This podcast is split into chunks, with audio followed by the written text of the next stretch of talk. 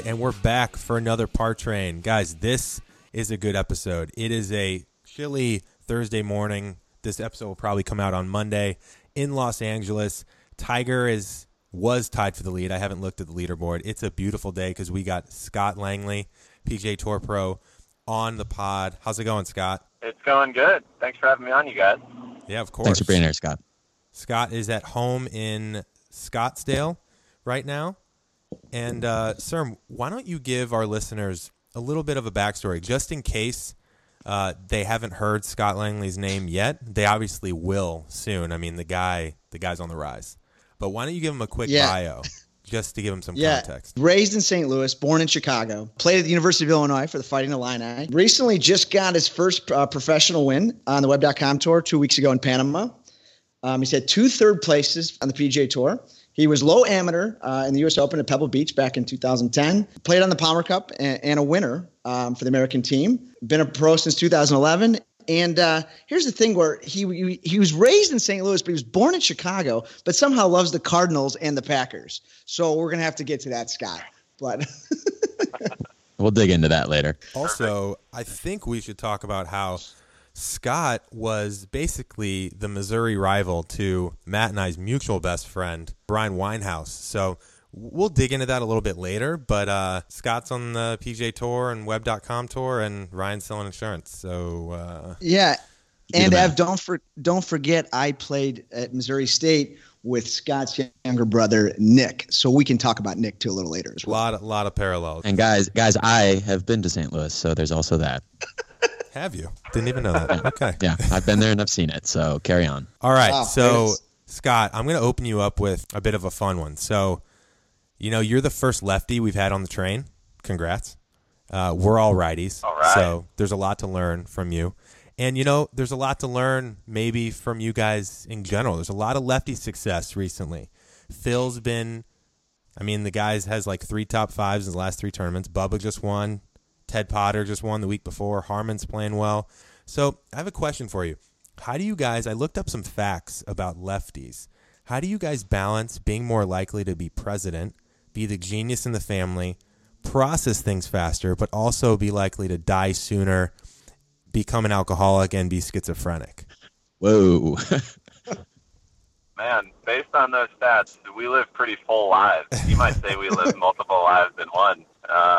It's a lot. It's it's you know it's a cross to bear for sure. Um, but you know, speaking of Brian Harman, I heard Brian Harman say one time uh, that you you know you never see a lefty with a bad short game in golf, and Oh, you know I'm not I'm not Wow. gonna not gonna toot my own horn, but I'm certainly not gonna deny what he said.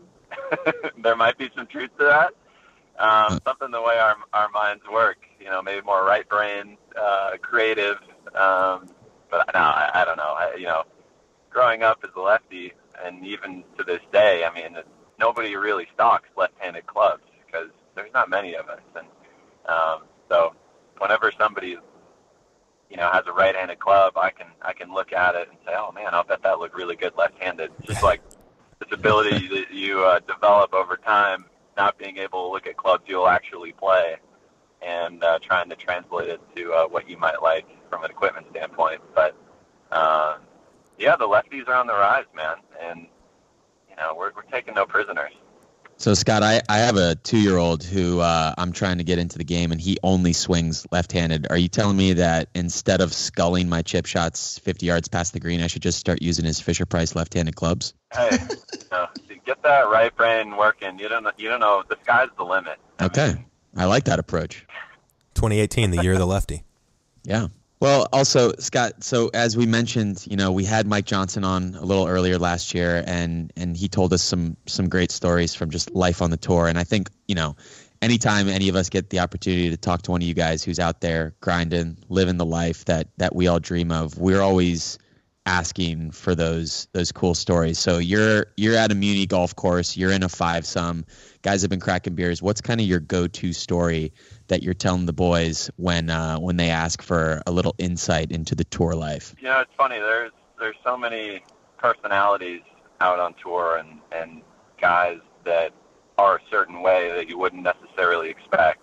And I'll uh, I'll conceal their identities. Not that the story is necessarily embarrassing, but it's it's pretty funny. And uh, a couple of veteran guys that I've gotten to know really well, um, that you know themselves are very close friends, and so they pull pranks on each other all the time. And one year, um, they were up at the Canadian Open. This was a, a long time ago, probably 15 years ago, and um, one of the tournament events at night, they had a pig roast, uh, and they invited all the players and all the members from the club. So like everybody's up there, and it's a really casual environment. And um, one of the guys goes up to the chef towards the end of the the evening, and the chef is is handling this giant pig, and uh, you know serving ham and whatever to everybody. And um, the guy goes up to the chef. He's like, you know, can I uh, can I have the pig, please? And uh, the chef starts like carving it up, and it's like, no, no, no, no. I, I, I actually just want the pig's head. So chef, chef's like, uh, you know, gives him a funny look, and like, uh, okay, yeah, no, uh, no problem. So they they get the head off, and this player takes the pig's head and goes into the locker room and uh, goes to this other player's locker and gets the gets the locker open somehow, puts the pig head in the locker, puts sunglasses on the pig and a cigarette hanging out of its mouth, and sits there all night. So the other guy oh. gets to the course the next day and opens up his locker and sees this pig head just cheesing at him. Sunglasses, cigarettes, and everything in his locker for the entire week smelled horrible. I mean, his gloves, the golf balls, like his rain gear, everything was a disaster. There are a few more pranks back and forth to kind of get retribution, but um, the the one that really won the battle, I feel like, was the pig head in the locker. Yeah, that's taking it to the next level. It's got to Yeah, be a bad smell for urethane to adopt a smell. Yeah, that's that- bad. You know, that's not, they don't they don't uh, they don't advertise pig scented golf balls for a reason. And, I'd love to. uh, I'd love. I'd love to see the ball flight on a uh, on a gristled Pro V1 though. That that might be some interesting data. Yeah, probably be lower spin. Be my guess. There you go. Lower Always always looking for that lower spin. So, one thing I, I was really interested in um, is how would you compare your game in 2018 currently? You know, you just had your first pro win. Um, you know, and you're a top guy right now on the web.com. So, how would you compare your game currently as to opposed to back in, you know, 2009, 2010 when you were one of the best amateur players in the world, um, competing for national championships, competing at the U.S. Open, um, and then at, at the Palmer Cup? Um, would love to hear you talk about that a little bit. Yeah, I mean, I I think so many years, like your your game just kind of evolves, and in that evolution, you kind of have some high points and some inevitable low points. And um, if you want to talk about real low points, you can reference the Club Pro guy. I'm sure you guys have heard of him. Um, Sure. on Twitter, but but uh, you know, with me specifically, I, I think um, I think my good golf today is is better than my good golf was back then, and I would say my bad golf is is way better than my bad golf used to be back then. So Sure. um, I would say my my offense is a little bit better and my defense is way better because I've learned so many things about you know course management and my short game has improved um, to where you know if, if I'm not feeling it on any particular day, I still feel like I can go out and and stay in the golf tournament and not uh, you know not shoot myself out of it um, like I may have done you know back when I was in college or like early starting out as a pro. Um, and that's that's just evolution. You know, the things you learn, things you pick up playing with guys on tour. I watch a lot of guys um, when I play practice rounds. Um, try and play with a lot of veteran players who have been out out there for a long time, and just pick up on what they do and their strengths. Um, because it's not easy to stay on tour for you know 10, 15, 20 years. So whenever I see a guy that's done that, I really try and pay attention to uh, what they do well, and you know, learn from that, apply it to my own game. Because you know, who doesn't want to play on tour for 10, 15 years in a row? So uh, that's probably the biggest difference now, and and um, my game now versus what it was, you know, eight years ago. What's one of those things like you mentioned, like you know, picking up a, a tip from a veteran that that helps? Because because I've heard this before, where you know, when you feel like your bad golf is still good enough to be competitive, that's when guys start to really, you know, build up that confidence. What what is one of those tips that you mentioned that you've picked up that helps kind of, you know, you can lean back on if you're not feeling around any particular day? Well, something that I really like that I've seen guys do, and in particular, I think Matt Kuchar um, has spoken about this. Um, the first three or four holes of every round, Cooch will play very conservatively. It doesn't matter if he has a wedge into the first hole or um, whatever. He, he's he basically aims at the middle of the green the first four holes, and uh, you know plays plays to par those holes. And in doing so, kind of gets a feel for you know what what command do I have over my swing today? You know, I am I really clicking or am I missing it a little bit? You know, a certain direction or or both ways. You know, how, how aggressive can I play the rest of the round? And not only do you like uncover how you're really feeling about your game, but in those four holes, you can also create momentum for the rest of your round. Um, you know, if I start out and I, you know, just it's the middle of the green, play stress-free golf for the first four holes of the of the round, all of a sudden I feel like, okay, I've got a little momentum. Like maybe I can be a little more aggressive, you know, and and I've gotten off to a solid start. Um, you know, that's that's something that I never used to think about when I started out playing. You know, I used to um, always just play pretty aggressively right out of the gates, and um, funny how sometimes even if you're feeling great and you miss kind of one one shot, and all of a sudden you're short sided and make a bogey or a double, and just kind of sets the tone for the day. And and whereas like Cooch's philosophy sets the tone in a very solid way, like more consistent and uh, kind of less stressful way. Um, hmm. So I don't know. No, that's kind of a... something I picked up on, and something I something I try to apply, um, especially when you're playing the tougher golf courses, just to just to play for pars early and kind of see see how you're really feeling. Power of the par train. You know, starting that round on that train. Yeah, I love it. Exactly. Those first four holes being aggressive to big targets as opposed to smaller targets. Like you got a confident, assertive plan, but just you know hitting to center of the greens or bigger areas, so to speak. Yeah, for sure. I mean, I when I you know pick a somewhat conservative target, it frees me up to swing better, I think, and with more freedom. Um, yep. You know, if you come out right at, right out of the gates and you've got a six iron and you're trying to get it into a tuck pin, you know, it's it's not a low stress shot. You know, and coming coming out starting around like my philosophy now is like I want to play low stress shots that I can swing aggressively and confidently to you know more conservative targets and then build my round off of a solid start. I want to go back a little bit. I want to go back playing days at the University of Illinois, the Fighting Illini. Um, Scott, you you were an NCAA individual champ. Um, you know, you, you competed and, and won multiple tournaments and, and, obviously learned a lot during your time there. But I, I want to hear you talk about your coach, Mike Small. Um, you know, for those for the listeners out there, Mike Small has been head coach for, of Illinois for for quite some time now, and is arguably you know the best coach in the country, um, especially being at a Midwestern cold weather program.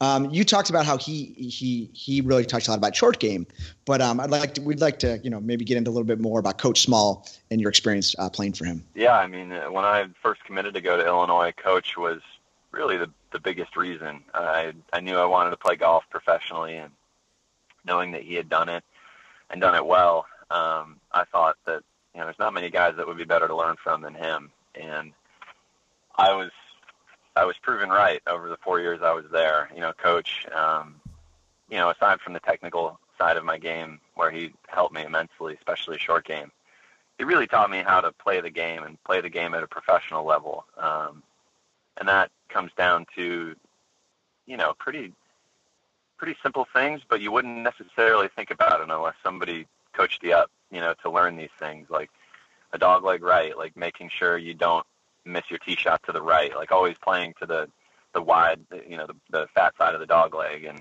you know, being conscious of where you want the ball to end up on the green, you know, to have the best look at birdie, whether that's short or long or right or left, um, and you know, just developing kind of a blue collar mentality when it comes to toughness and, and fighting through like tough conditions, which we faced a lot going to Illinois.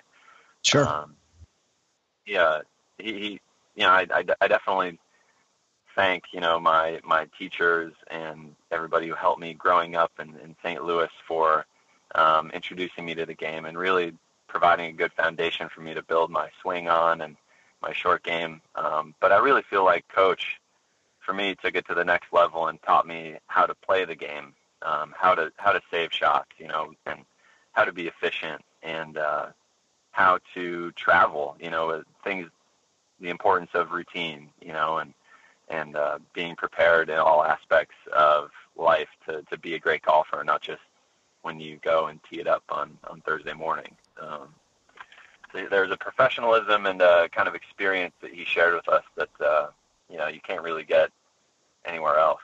Uh, it's very valuable. I've always been fascinated by how a college coach for golf designs their style, right? Because it's not like football where you can have everybody working on the same things and have a plan for everybody, right? Like some people may like having more technical help, other people may need more mental assistance, more course management, fitness. Like he designs a specific plan for each player, right? And that that's got to be that's got to be a challenge. Yeah, for sure, and that's where his experience really comes in. And and I remember at the start of each season, we would kind of sit down and and frequently throughout the season, we would sit down with coach individually and look at our stats and kind of assess our games and and uh, figure out, you know, what area do I need to really improve at. So we would have a combination of kind of unstructured practice where we were off on our own, but then also structured stuff that he would design to, to try and um, you know make us tougher. And one of the things that we used to do, we had a chipping green.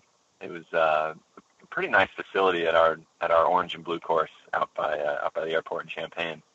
And this the short game green was kind of like multi-tiered and had rough and kind of you could get short-sided easily. It presented you all kinds of shots, and we used to do this drill where coach would pick six holes, and uh, basically it would be five really difficult up and downs and one easy up and down, but the easy up and down would be to like the little hole, you know, like the one that's just bigger than a golf ball.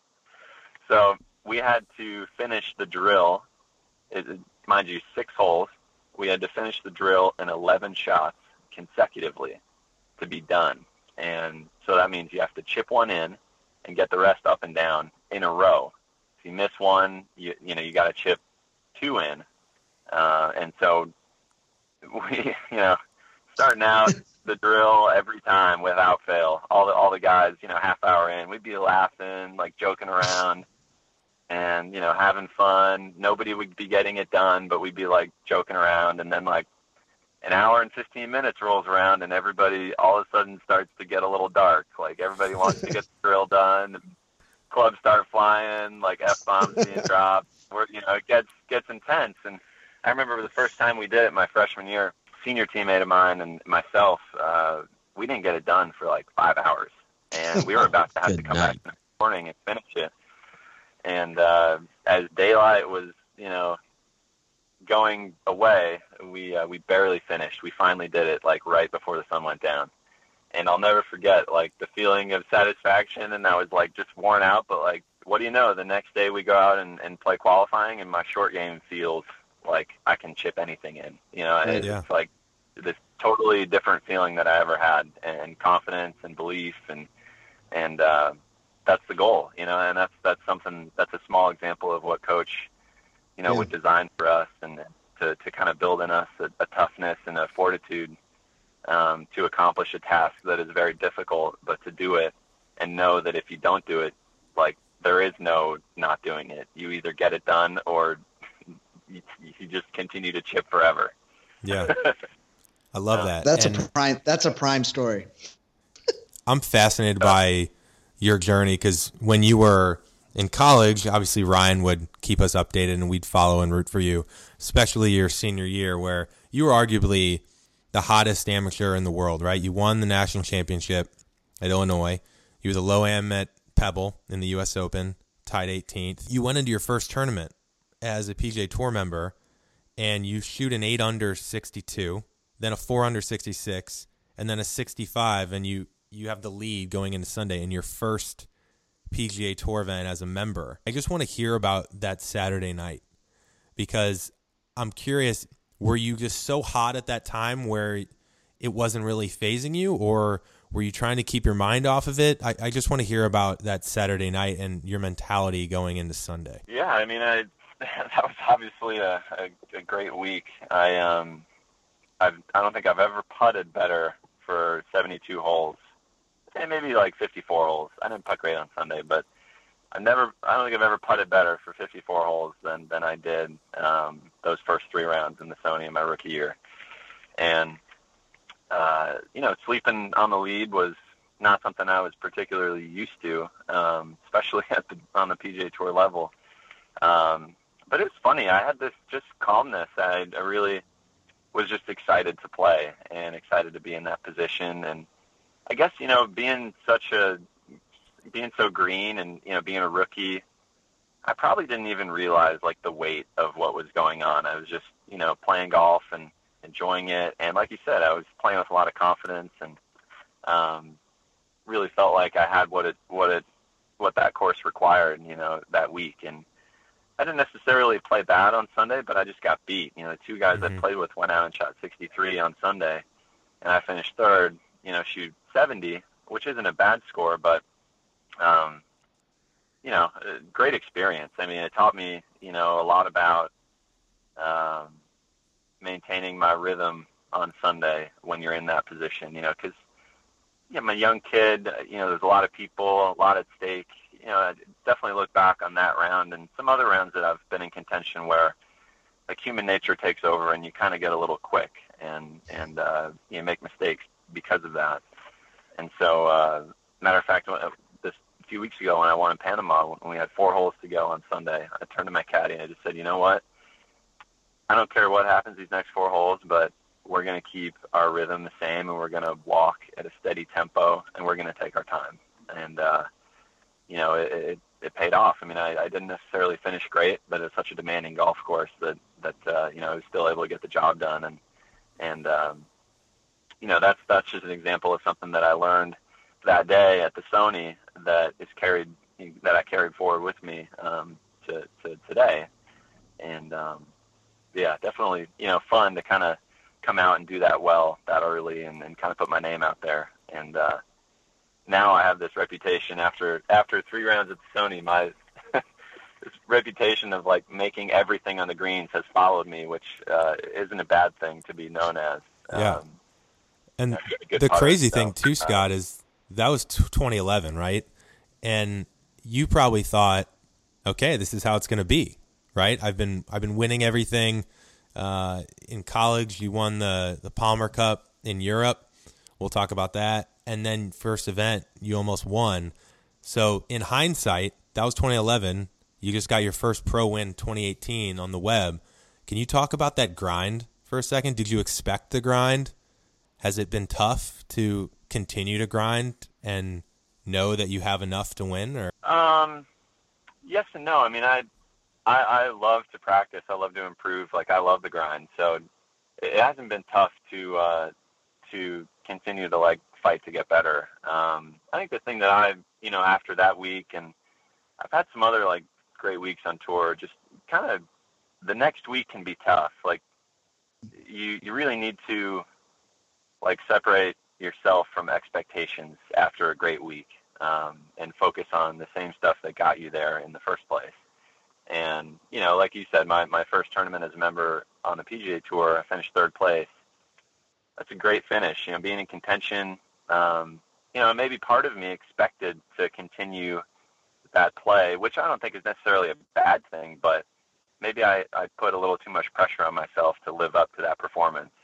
Um, and you know that that's never a good thing. You, you don't want to put too much pressure on yourself in golf, and you know you want to play with freedom and and you know make the game feel easy. That's that's the goal. Um, so that that's kind of the thing that I've learned to get better at is to um, you know not not expect that I'm going to continue to play great unless I work hard and stick to my process and like focus on the things that that get me to those great peaks in my career. Um, you know, it's not just going to happen because it happened two weeks ago or three weeks ago. Like I've got to keep my head down and continue to focus. And um, you know, that's maybe something that I, uh, I it took me a while to learn, um, but you know, I feel like I've learned it now, and and uh, you know, I'm glad that I have. And, and it can only really come with experience. It's tough to really teach that unless you go through it. So speaking of uh, you know learning and experience, we got a Ryder Cup year this year. As Evan mentioned, you've won the Palmer Cup, which is essentially the collegiate Ryder Cup. What what do you think are some of the most important aspects for that team play success? Given that it's a it's a totally different style that not a lot of guys are are really competing in for the most part. You know, is it going out is it hazing the rookies before the big day? Is it is everyone going out and getting team tattoos? You know, the night before, maybe a really sweet lower back stamp. I don't know. Like, what what do you think are the biggest aspects to success? I think we should stay away from the lower back stamps, but okay. Um, well, let's not rule it out officially, but yeah, it's good advice. Maybe the Europeans. Yeah, unofficially. Yeah.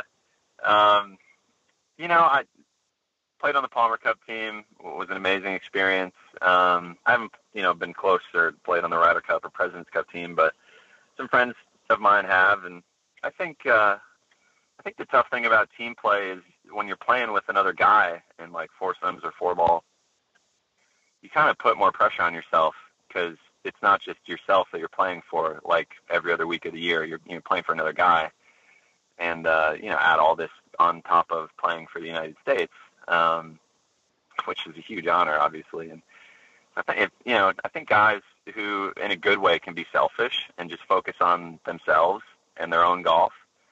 That's when guys play the best, and you know, feed off each other, but but don't put too much pressure on yourself because you know another guy's fate is in your hands. Um, I think uh, if you look back to the President's Cup, we had a team of guys. I mean, if we can get the same group of guys in the Ryder Cup that we had at the President's Cup, I really like our chances because these guys are all bulldogs, you know, ready to fight. I mean, it, it was a it was an interesting group, and it was really fun to watch, you know, because I know all these guys, and I know that that they're just full. That group was full of guys who are ready to go, you know, ready to fight. And um, I think if if we can assemble, like I said, a similar group to that, that uh, we'll be in good shape. Um, but yeah, I mean that that team dynamic introduces a whole new part to golf, and and I think if you can make it as individual as possible in that atmosphere, um, that's the way you play well, and that's that's you know how you play how you, how you normally do. So speaking of uh, bulldogs and fighters, I got a pointed question for you. How on earth do Web.com tour caddies survive? I just want to give some context for the listeners before you answer, Scott.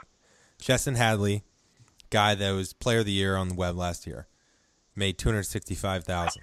Beau Hossler now on the tour 164,000. Okay? The money leader last year made 368. So, if you're thinking about the classic compensation package for a caddy, it's 10%. And that's for the best guys. So, how how on earth do these guys stay afloat? That's a good question.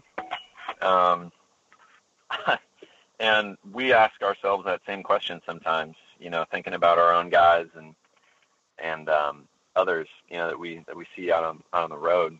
Um, I got to think that these guys are experts at saving money uh, on with travel. I mean, these guys these guys are road warriors. I mean, they they drive from you know like Portland, you know, Oregon to Columbus, Ohio. You know, they they you know split a thirty nine dollar a night Priceline hotel with like four other guys. You know, and sure, it's it's not a it's not a comfortable life, um, but the upside is what attracts guys to do it. And I think especially if you're like a young guy who loves golf and maybe you played but like you you don't quite you know have what it takes to play at the pro level I think caddying on the web would be kind of fun, to be honest. Like you hang out with a bunch of guys, you're inside the ropes. Um, you know, you definitely feel the heat of the moment if you're in contention, or you, know, you get that you get that um, bug a little bit. Um, I know that there's quite a few young guys that are caddying this year, and I think it's great. Um, but no, it's it's not an easy life, and even on the PGA Tour, it's it's tough. You know, it's uh, there's not a lot of job security. Um, so there's quite a bit of uncertainty, you know, with week to week if you're going to be working, if who you're going to be working for, and um, you know, only half the guys really make money every week, and then and you know, there's some guys who barely make you know anything, even with making the cut. After expenses who are caddies, and it's a tough life. But you know, the upside is what attracts guys to do it, and I think a love a love of the game and a love of travel too. Um, you know, gets gets guys to do it because it is fun. You see so many cool cities and go to so many unique places um, that if you know if you're up for up for the grind, it can be it can be a fun life. Yeah, and I was curious too, like your first tour event as a member, we talked about at Sony, you know, you're playing for over a million in contention. And I was curious, do you approach the game any different on the PGA and web when you let's say you're fighting for, you know, a 30th, tied for 30th, which might be 40 grand or whatever on the PGA tour, but on the web it might be 3500. Right? Like does that does that add pressure when you're on the bigger stage versus smaller? Is it easy to let put your foot off the gas because you know it's a difference of like 500 to a thousand dollars? Like, can you talk about the differences there mentally? There definitely is a big difference in the prize money, but for me, I don't know. I I've like I think earlier in my career, I've focused more on money and like what I was making each week with each shot, like what what the last putt was worth on the last hole on Sunday. Um, but I don't know. The more I've played, like I've realized, like you're gonna make what you're gonna make. You just need to play golf and try and be your best, and let that stuff like take care of itself. Like almost not even pay attention to it. And I've learned how close it can, you know, how fine the line really is. And so I, I grind over every single shot, no matter what tournament I'm playing in, because you never know at the end of the year. Um, you know, I, I kind of learned the hard way. A couple of years ago, I finished 127th on the FedEx Cup list and I lost my card by 10 FedEx Cup points, which, you know, over the course of the season is probably one putt at, at a good, you know, at a tournament where I finished well. Um, so I kind of learned the hard way that that no matter where it is, where it is in the season, you got to grind it out because you never know what that putt or what that shot could mean later in the year when it comes down to you know, where am I going to play next year? Am I going to make the FedEx Cup? And am I going to make the Web Finals? Um, you know, even though it might be worth less money on the Web Tour, you know that that putt for 500 bucks on the last hole on Sunday. You know, there are guys every year who miss their PGA Tour card by fifty dollars or sixty dollars. You know, it's that the line is that fine, and so, you know, you, you just got to you just got to give every shot your utmost you know the utmost importance and all of your focus. Um, and you know that's that's golf. I mean, you can't you never let up until you're done. You're focused on the web.com this year, but you've been on you've you've had um, a lot of status on the PGA Tour. Obviously, your, your your goal is to get back to the PGA Tour, but you know, and, and, if you can do it this year, great. So you know, week to week, you've got a web.com schedule, but there's chances you could be you know you know playing in a major or playing in a PGA Tour event. Um, can you talk a little bit about that that weekly shuffle and kind of what it takes, you know, what it could take in a web.com event, let's say, you know, in March to get yourself into a PGA Tour event in April? Um, and maybe talk about if, if you're going to do any Monday qualifiers on the PGA Tour um, and just that, you know, and then in the end, Scott, keeping your mind right. So, because, you know, the atmosphere could be constantly changing. Well, from a, from kind of a big picture perspective for me this year, I kind of have a number in my mind that I want to make before I focus on any PGA Tour events. Um, so once I get there, then I'll start to think about, you know, maybe pursuing some exemptions or maybe Monday qualifying for some tournaments.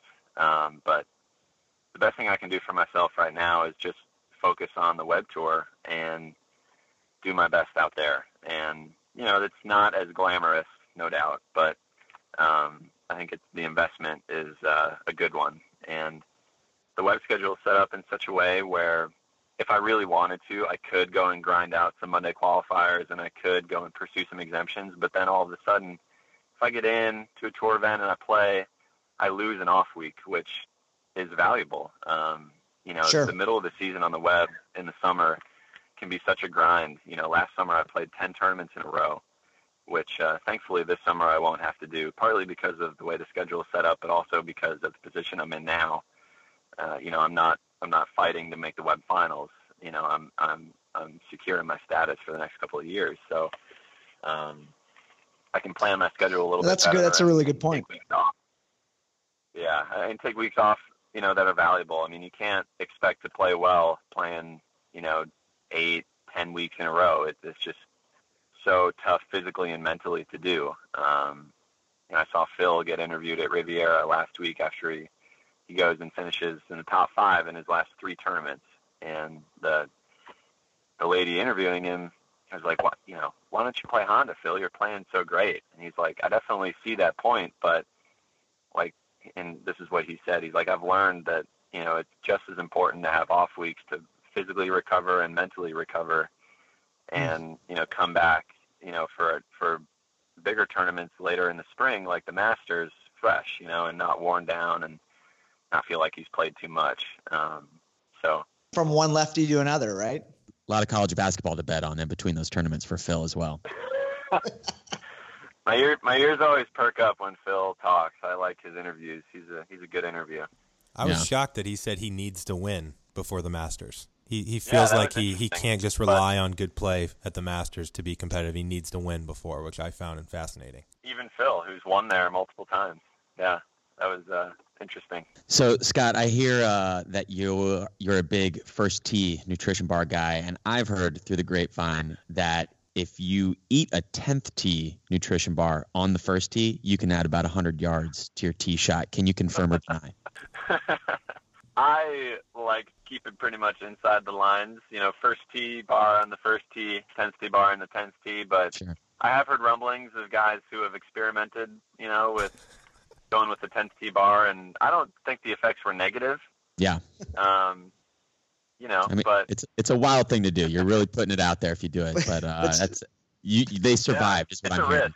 Yeah, it's a risk. But Scott, what about the uh, Scott? We saw you were trying the gluten free uh, bar. You care to talk Oh, yeah. about the effect, the effects there? Well, let me just say I took some heat on Twitter about that, especially from uh, the Ed Loar tracker, because Ed doesn't necessarily endorse gluten-free products in the way that I do. Um, Wow. But it was all no, it was really funny. Um, they, uh, the, the, I don't know if you guys, I'm sure you know about the Ed Loar tracker on Twitter. Um, I sent out that tweet, and uh, just so happened that Sunday Ed and I were in contention together, and you know, tied for the lead. And uh, sure enough, I was looking over my Twitter at the end of the day, and the tracker, you know, posts something like, you know, by all accounts, Scott Langley is a good guy, but if you need a reason to root against him, just look at his snack choice. Like, that's not an endorsed Ed Loar like healthy snack. Like Ed would have half of a dilly bar instead of a first tee bar. Wow. Um, so that, that that made me made me laugh. But um, the the gluten free, I, I don't know. It's just I try and be pretty healthy. I try and eat well. Um, so you know, I, I try and cut down on the gluten. It's tough. I mean, I there are times when I sit down in a restaurant and I I order the pizza and I turn to the waitress and I'm like, "Can I have extra gluten?" You know, like there are times when I want the extra gluten. You get a gluten floater. Why not? So I've seen a trend that not many people talk about on tour, which is a guy that's maybe missed two out of four cuts, three out of four cuts, maybe even four missed cuts, has a lot of high finishes, and then suddenly wins, right? And and they always ask, you know, how did that happen? Maybe it was one thing on the range or something. But I actually think that, and I see this as an amateur, when you have a bad run, usually what you do is you go back to basics and you're just trying to keep it in play and you keep things simple and that ends up leading to having a really good round. Would you say that's true for a pro or why do you think that trend seems to happen so many times? I would say it is true. Um, I, again, I think the line is so fine. It's so competitive on the PGA Tour and the Web.com Tour that you can go from, you know, missing a few cuts. And think about like when you look at somebody's results, like it says cut. You don't necessarily see if they finished, you know, 150th or if they finished like 71st and missed the cut by a shot. So like you, you can have a guy who misses three cuts in a row and he's striping it, but he's just not making any putts.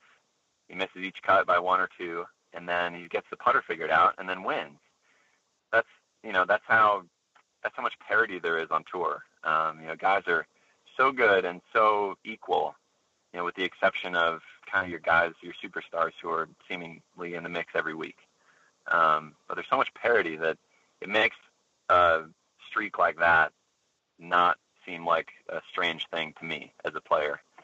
Um, and you see it all the time. I mean, it's just kind of the way guys can be sometimes with their mindset, you know. And uh, if a guy is maybe more aggressive, maybe he has a career that looks more like that, you know, some miscuts where he's, you know, just maybe missing in the wrong places, and then all of a sudden he, you know, figures it out, stripes it, hits everything close, and wins.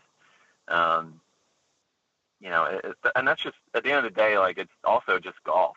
Like it's such a fickle game, and like I won in Panama, and then the next week I go to Bogota, play a golf course, which probably suits my game even better than Panama. And I hit 32 greens in regulation for two days. I missed four greens, and I shoot two over, and I miss the cut. I go from having probably one of my best putting weeks ever when I won to probably one of my worst putting weeks ever the next week. That's just the Yeah. way golf is. And I did the same exact stuff. I, I prepared the same way, same drills, you know, felt the same. Sometimes you just, the putter just doesn't, you know, cooperate and you have these funny results. Um, but, uh, you know, so, so many people in the media, I think, make such a big deal about results. And when you ask a guy who plays, you know, to, to look at a guy's career or a guy's like record, you know, in a given year, you don't really get many surprises. You're like, oh, a guy missed a few cuts, then he won. Like that's totally possible. Um, it, you know, I could totally see how that would happen. All right, we got a couple more questions, and then we'll get you out of here. Serm, you want to ask? Uh, you want to talk uh, Scott's brother Nick? I know you've been Yeah, I dying think to. the thing with Nick, he's got a great he's got a great looking swing, Scott. Where um, he's got like perfect lines, you know, and he's six five. He hits it a long way. Was that ever intimidating? it wasn't intimidating because I, I knew I could still beat his butt Nice. in a physical fight. There were times that he, uh, my Oh. low center of gravity definitely helped. Uh, well, we're brothers. We used to wrestle all the time. Sure. Oh yeah. Uh, I would lo- I'd love to I- get Nick's take on that. Oh yeah, well now it might be different. He's he's outgrown me now, but um, Right. back in the day, I, I could still I could still take him down. But no, I mean, growing up with a brother playing golf is the best. I mean, we used to you know go to the family golf center in Kirkwood every day Sure. and just hit 500 balls, a thousand balls. There was like no max to what we would do, and hitting right next to each other, like watching each other, and then we'd go play 21 on the putting green. You know, we chipping contests go Yep. play the par three. Like, my gosh, I mean, we, you know, we worked together at, at a country club in town, you know, in the cart room. Um, so, so many, you know, great memories from growing up and having a brother. Um, you know, it's funny the more recent funny memory with Nick and golf. He, uh, ever since college, he, he kind of hasn't been playing as much. He's been working for Enterprise Rent a Car and doing amazingly well. Like, just Yeah, he's killing Yeah. it. They pick you up. yeah, he's been doing great. He's been doing great. And Yeah, uh, he yeah, called no, me absolutely. one night, and he hadn't played golf for probably three months. He calls me one night, and he's like, "You're never gonna guess what I just did." I was like, um, "Yeah, okay." What, you know, he's living down in uh, he's living down in Arkansas, working for Enterprise. I'm like, "All right, what'd you what'd you do?" he's like, "You know that course I've been the course I've been living on. Like, I got the apartment at the golf course." I was like, "Yeah." He's like, "I just shot 59." 59 So Raj. apparently- I, I don't think I heard this story. baby, Oh. baby bro goes out and shoots 59 like like total storybook ending gets you know it's so dark like he has to two putt from 30 feet in the dark. They bring out the cars and like the iphone flashlights turn on the headlights so he can see. He shoots 59 and the kid like didn't even play golf for three months. Like how does who does that? Um but What? no i mean he, that just shows you know like you were saying he, you know he's always had a ton of talent and Oh yeah, we used to battle it out in uh, qualifying.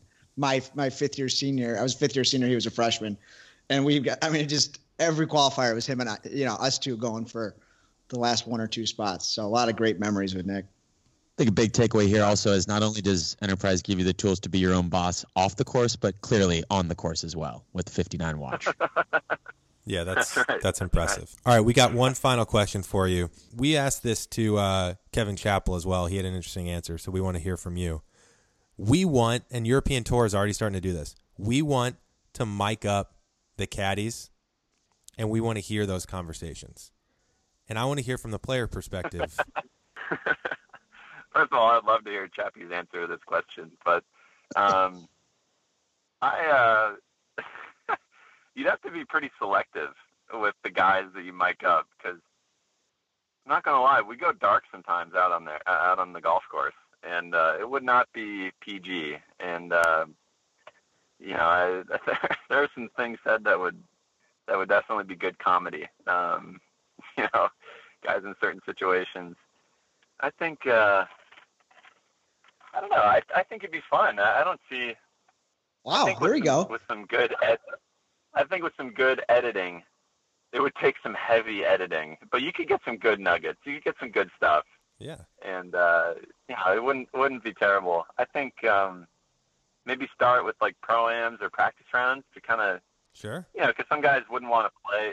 You wouldn't want to play with like a mic on, but you know, like they'll they'll mic up. I really enjoy when I watch golf on TV, which is rare. Uh, but I I used to really enjoy watching Phil and Bones Mackay talk, Oh, the- like talk The, through a the shot. best. Oh my gosh! I mean, those guys are like breaking it down like a like a chemistry textbook, like every shot.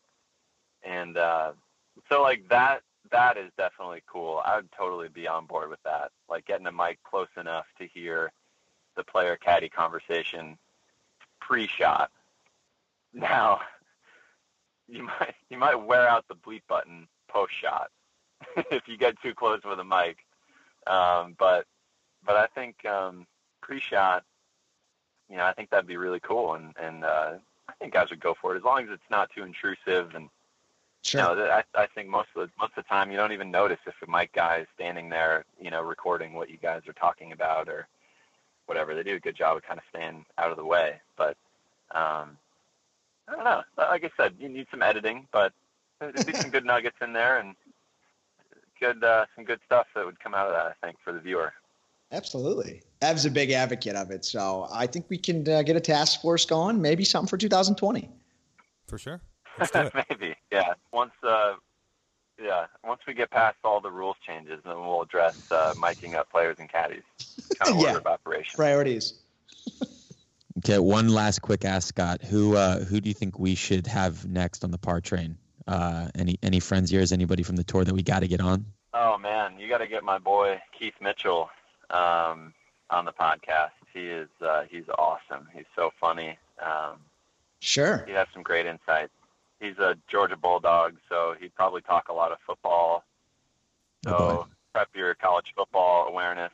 Um, but he'd uh, he'd be great. He's a great personality. Hits it forever. Um, really good player. Playing on tour in his rookie year this year, and um, he was always my guy.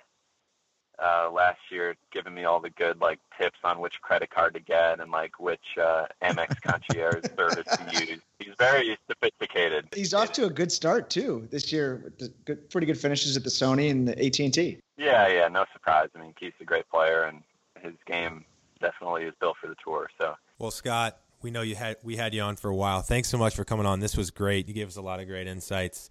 Um, for everyone to follow you, your Twitter is at Scott underscore Langley. Do you have anything else you want people to check out? Um, you know, no, I, I just, uh, you know, I, I have links to all of my sponsors on my Twitter page. So if uh, y'all want to go there and, and definitely check them out, you know, I'm really proud of the the companies that I partner with, and and um, you know, put a lot of thought into what I do with uh, these companies. So I've got links on there to all their pages, and um, yeah, just check check those guys out. And um, yeah, no, that's that's it. I don't want to I don't want to plug too much.